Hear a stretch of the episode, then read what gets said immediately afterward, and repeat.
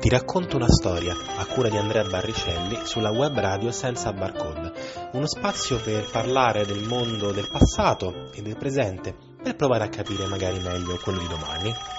Ogni martedì alle 11. Che c'è? Dimmi un po'? Sì, sì, eh, ho detto no? Sì, dai, sto registrando, fammi, fammi annà. Sì, martedì alle 11, ok? Ciao, ciao, ciao, ciao, ciao. Buongiorno a tutti. Sono Andrea Barricelli e vi do il bentornati al nostro consueto appuntamento settimanale con Ti racconto una storia, in questo martedì 5 aprile 2022 sulla web radio Senza Barcode. Vi chiedo innanzitutto perdono per l'assenza della scorsa settimana, ma sono pronto a fare ammenda dedicando la puntata odierna ad uno dei sovrani più famosi e potrei dire famigerati della storia inglese. Enrico VIII, l'uomo delle sei mogli, l'uomo dell'implacabile scontro con la Chiesa di Roma l'uomo delle riforme epocali che hanno segnato in maniera decisiva la storia del suo paese. Si tratta del sovrano che forse ha più catturato la fantasia dei contemporanei e dei posteri assieme a Riccardo Cuor di Leone, Elisabetta I e naturalmente l'attuale regnante di Londra, Elisabetta II. Scopriamo nel dettaglio perché, e naturalmente non si tratterà sempre di motivi edificanti. Enrico nasce il 28 giugno 1491 a Greenwich, terzo figlio di re Edoardo VII ed Elisabetta di York, di cui ci siamo occupati nella scorsa puntata. Come d'uso per i giovani rampolli di casa reale, riceve parecchi titoli già da piccolissimo, fra cui quello di duca di York ad appena due anni. Non si hanno moltissime notizie però sulla sua infanzia, già che almeno per adesso non è lui l'erede al trono, ruolo che spetta al fratello maggiore Arturo. Sappiamo però che riceve un'educazione classica di primo livello imparando anche a parlare fluentemente latino e francese, oltre sembra ad un po' di italiano. Nel 1502, tuttavia, appena 20 settimane dopo il matrimonio con la principessa di Spagna Caterina d'Aragona, Arturo, da sempre di salute cagionevole, muore, forse a causa della malattia del sudore, un misterioso morbo dell'epoca molto contagioso e parecchio letale, di cui tuttora gli epidemiologi discutono. Il tragico evento priva l'Inghilterra del suo erede ed Enrico VII del figlio più amato, poiché a quanto pare il sovrano non ama particolarmente il suo omonimo altro figlio, tanto da non insegnargli nulla o quasi di come si governa un paese, neppure dopo la scomparsa di Arturo. Ad ogni modo adesso è formalmente Enrico l'erede al trono e riceve pertanto nuovi titoli, fra cui quello di duca di Cornovaglia e naturalmente quello di principe di Galles. In un primo momento, dopo la perdita anche della moglie Elisabetta di York, Enrico VII valuta di impalmare lui stesso Caterina d'Aragona, ma presto inizia nuove trattative per far sì che proprio il futuro Enrico VIII sposi la principessa spagnola. La questione tuttavia è complessa anche per via dei rapporti nel frattempo deterioratisi fra la corte inglese e quella spagnola, ma anche perché il principino, a quanto pare, non smania propriamente all'idea di sposare Caterina, più grande di lui di sei anni e nel frattempo nominata ambasciatrice spagnola in Inghilterra. La vicenda si risolve soltanto nel 1509, dopo un'apposita dispensa da parte di Papa Giulio II, la morte di Enrico VII e l'ascesa al trono del nostro Enrico col nome di Enrico VIII, che finalmente sposa Caterina. Sembra in realtà più per una promessa fatta al padre che per reale trasporto verso la donna. All'epoca, peraltro, lungi dall'essere l'individuo malato ed obeso che vediamo nei suoi ritratti più celebri, Enrico è un ragazzo alto quasi 1,90 m di straordinario fascino, definito uno dei più bei principi della cristianità. Caterina, dal canto suo, pur non possedendo forse una bellezza folgorante, è donna di grande cultura e straordinario senso religioso, oltre che di grandissima forza di volontà. Come noto, il loro purtroppo non sarà un matrimonio del tutto felice e viene peraltro funestato da diversi lutti. Negli anni immediatamente successivi al matrimonio, la regina partorisce una bimba nata morta, un figlio di nome Enrico che muore a meno di due mesi, altri due bimbi nati morti ed una figlia, Maria, nel 1516, ma nessun erede maschio. Tralasciando per un secondo la mm, vita matrimoniale del nostro Enrico, quest'ultimo dimostra fin dai primissimi giorni da sovrano una certa attitudine all'assolutismo. Fa infatti imprigionare e uccidere per alto tradimento due dei ministri del padre, vizietto che il nuovo re manterrà durante tutto il suo regno, come avremo ampio modo di vedere. Enrico è inoltre deciso fermamente a farsi rispettare anche in politica estera. Nel 1513, infatti, dopo una prima invasione fallita l'anno prima, Enrico in persona guida un'invasione della Francia che ha un successo limitato, ma che gli consente comunque di freggiarsi di un minimo di gloria militare. In sua assenza, peraltro, le forze inglesi, supervisionate niente meno che da Caterina, infliggono una pesantissima sconfitta a quelle ribelli scozzesi a Flodden, col re scozzese Giacomo IV che muore sul campo di battaglia. Grazie ai buoni uffici del potente cardinale Thomas Wolsey, uno dei più abili diplomatici e uomini di Stato a sua disposizione, nel 1518 Enrico riesce a siglare un trattato di grande importanza con la Francia, prima nemica, e col nuovo re di Spagna Carlo V, peraltro nipote di Caterina, che eredita anche la corona del Sacro Romano Impero, governando così praticamente su mezza Europa. Il trattato non avrà lunga vita, ma testimonia il fatto che l'Inghilterra è ormai assurta al rango di grande potenza europea. Nel 1521, inoltre, Enrico riceve dal Papa l'appellativo di Defensor Fidei in seguito alla scrittura di un brillante trattato di teologia, ma anche per via della sua incrollabile lotta contro l'eresia, in particolare contro il luteranesimo. Fa piuttosto sorridere questa corrispondenza di amorosi sensi fra Enrico e la Chiesa di Roma, se si pensa a cosa accadrà di lì a qualche anno. Enrico VIII, al pari del padre, comprende poi l'importanza di una marina potente e finanzia con somme elevatissime l'ammodernamento e l'allargamento della Royal Navy.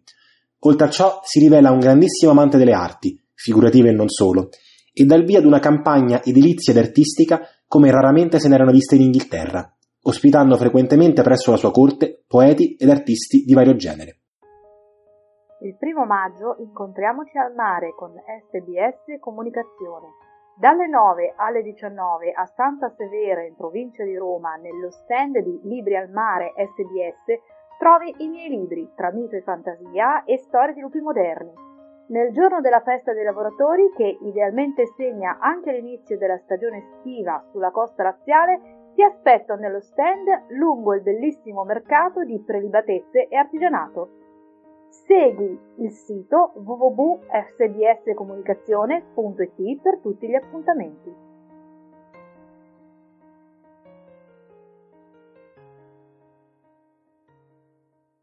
È inoltre, almeno in gioventù, un grande amante della caccia, dello sport e della musica, al punto che alcuni gli attribuiscono la composizione del celebre canto tradizionale inglese Greensleeves. Anche in questo caso la sua iniziale condotta non lascia pensare a ciò che il nostro amico diventerà dopo. Nel 1525 i problemi matrimoniali del re iniziano a manifestarsi e le loro conseguenze saranno a dir poco epocali. Dopo la nascita di Maria nel 1516, Caterina non concepisce più eredi ed Enrico, che va detto non si era mai fatto mancare la compagnia di altre gentildonne tanto da avere almeno un figlio illegittimo, Henry Fitzroy, inizia seriamente a temere di rimanere senza eredi. Eredi legittimi, ovviamente. Oltre a ciò, la sua attenzione viene fatalmente rapita da una dama di compagnia della moglie, una ragazza di 25 anni, peraltro sorella di una delle sue parecchie amanti, Anna Bolena, figlia del nobile Tommaso. Anche se non sapremo mai la verità al 100%, è verosimile che Enrico perda letteralmente la testa sì, uso volutamente queste parole, per Anna Bolena e che il suo trasporto, almeno inizialmente, non sia dettato solamente dall'esigenza pratica di concepire un erede. Ben presto Enrico si convince che il suo legame nuziale con Caterina d'Aragona sia maledetto da Dio, perché in realtà Caterina aveva a suo tempo consumato il matrimonio con Arturo, circostanza che lei aveva sempre negato e che nega tuttora, rifiutando con grande dignità ogni pressione per farsi indietro rispetto alla nuova arrivata. Fra l'altro, sia per la sua elevata statura morale che per la sua incessante azione a favore dei poveri e dei bisognosi, la sovrana è estremamente amata dal popolo inglese. La questione, che sembra semplicemente una bega matrimoniale, diviene ben presto di importanza sovranazionale, con Enrico che cerca in ogni modo di far annullare il matrimonio da parte di Papa Clemente VII, sostenendo fra le altre cose che la dispensa fornita a suo tempo da Papa Giulio II fosse viziata. Tutti i tentativi di ottenere l'annullamento però sono vani, ed a fare le spese di tale fallimento è Thomas Wolsey, un tempo fedelissimo del sovrano, che cade in disgrazia e muore in circostanze mai chiarite prima di subire un processo per tradimento. Il suo posto verrà preso da Tommaso Moro, uomo di grande cultura ed altrettanto grande ambizione, che è però anche un devoto cattolico e almeno inizialmente si mostra alquanto titubante sull'assecondare Enrico per quanto riguarda l'annullamento del matrimonio con Caterina. Enrico dal canto suo, titubante, non lo è affatto. Nel 1531 esilia Caterina, che non vedrà mai più il marito, e la figlia Maria e cede le stanze ex della moglie alla sua nuova favorita, Anna Bolena. Nel 1533 Enrico sposa finalmente la ragazza ed il nuovo arcivescovo di Canterbury Thomas Cranmer, altro fedelissimo del re, dichiara nullo il precedente matrimonio fra Enrico e Caterina. Come a dire, se non ci pensava il Papa, ci pensavano gli amici. Caterina dal canto suo si rifiuterà per tutta la vita di accettare tale annullamento, continuando a ritenersi regina consorte d'Inghilterra e chiedendo, senza successo, di poter rivedere Enrico e Maria. Morirà, sinceramente compianta dal popolo inglese, il 7 gennaio 1536, probabilmente a causa di un tumore al cuore. Nel settembre 1533 Anna Bolena dà alla luce una figlia prematura, che viene chiamata Elisabetta in onore alla madre di Enrico, Elisabetta di York. Con un apposito provvedimento, nello stesso anno il Parlamento, che Enrico nel frattempo ha praticamente riformato da zero immettendovi uomini a lui fedeli, dichiara illegittima Maria, la figlia di Enrico e Caterina, e riconosce i diritti successori di Elisabetta. Nel 1534 invece, con un atto epocale, il Parlamento approva l'atto di supremazia, che riconosce Enrico quale capo supremo della Chiesa d'Inghilterra e vieta sostanzialmente ai membri del clero britannico di appellarsi a Roma. L'atto è ovviamente di importanza epocale e segna di fatto la nascita della Chiesa anglicana, oltre a causare una rottura totale col Papa, che di fatti minaccia di scomunica sia Enrico sia l'arcivescovo di Canterbury.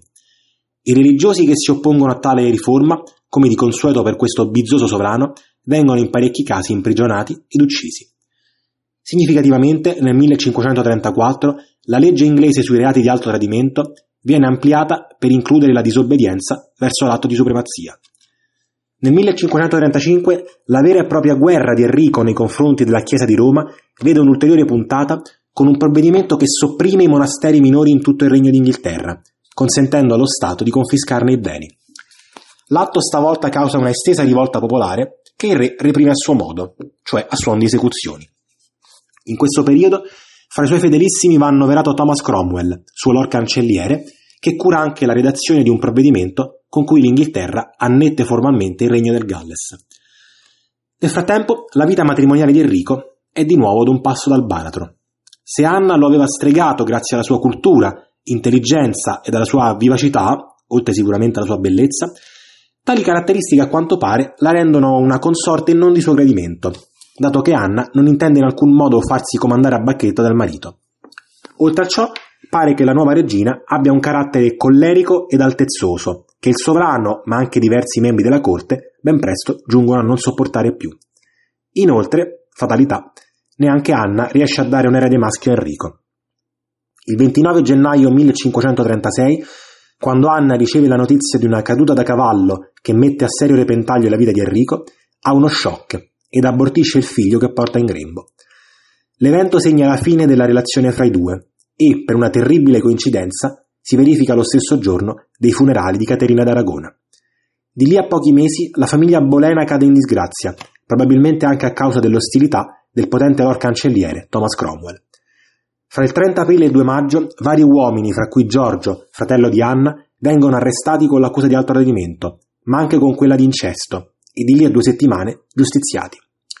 La stessa sorte tocca ad Anna, accusata di adulterio, incesto e addirittura stregoneria e decapitata nella Torre di Londra il 19 maggio 1536. Due giorni prima il suo matrimonio con Enrico era stato dichiarato nullo.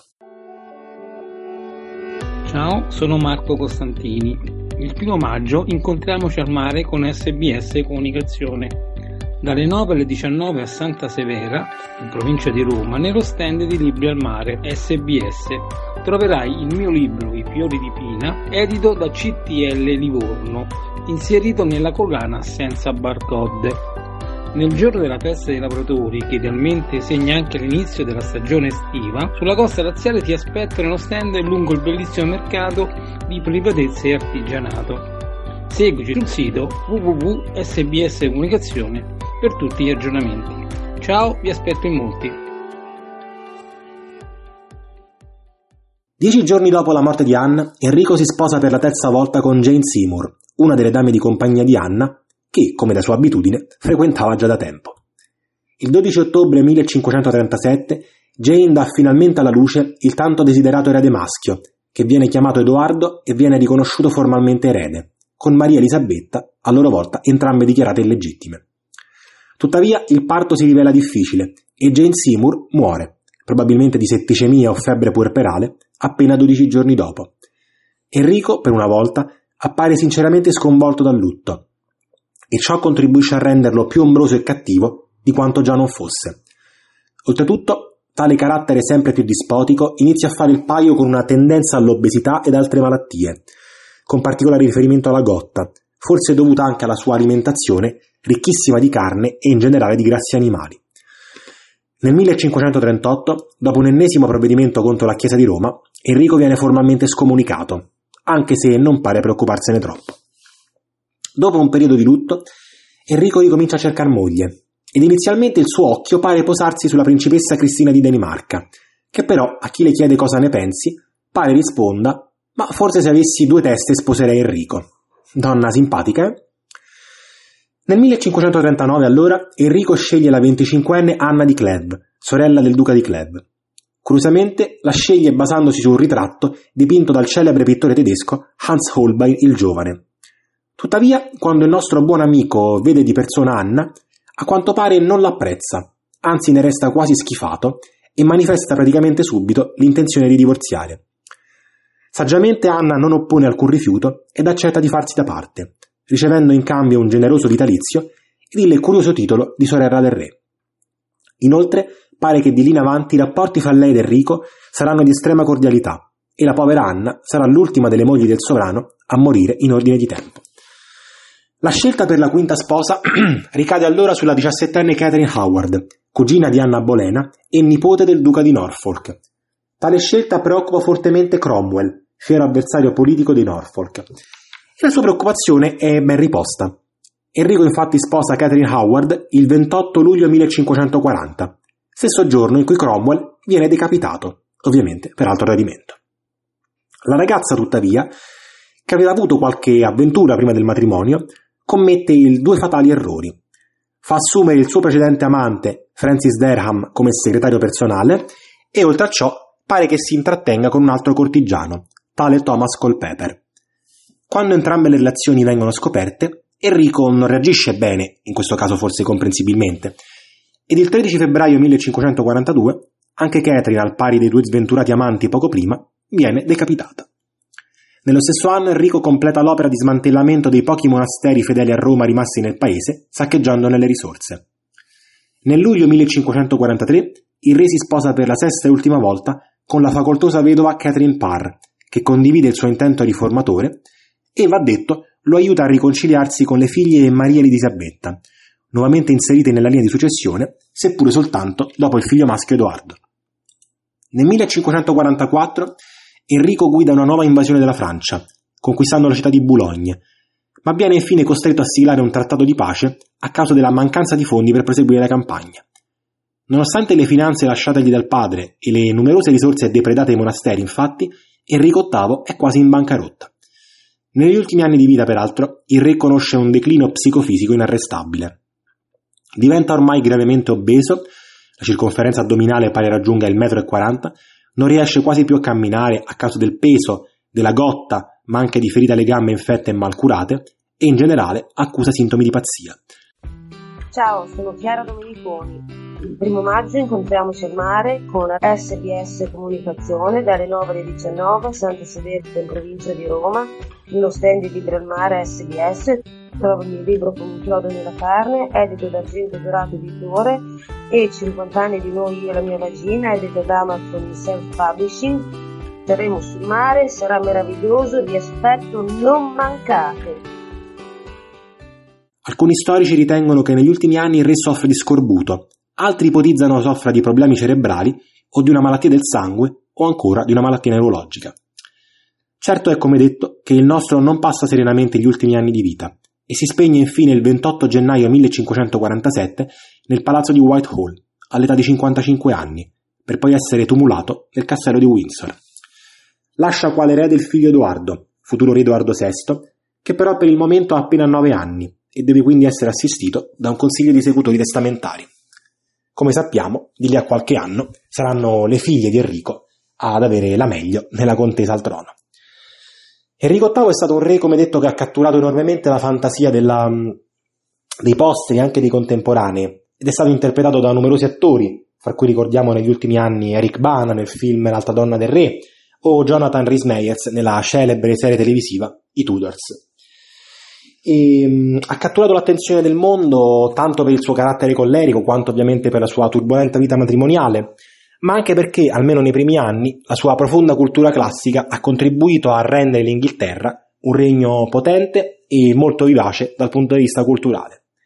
Inevitabilmente però il declino che ha conosciuto nella seconda parte della sua vita ci fa guardare a questo sovrano se non proprio con antipatia, quantomeno con un occhio un pochino dubbioso, diciamolo chiaramente.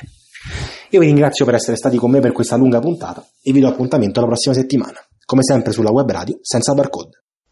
Ti racconto una storia a cura di Andrea Barricelli sulla web radio senza barcode, uno spazio per parlare del mondo del passato e del presente, per provare a capire magari meglio quello di domani. Ogni martedì alle 11. Che c'è? Dimmi un po'. Sì, sì, e ho detto, no? Sì, dai, sto registrando, fammi, fammi andare. Sì, martedì alle 11. Ok? Ciao, ciao, ciao, ciao.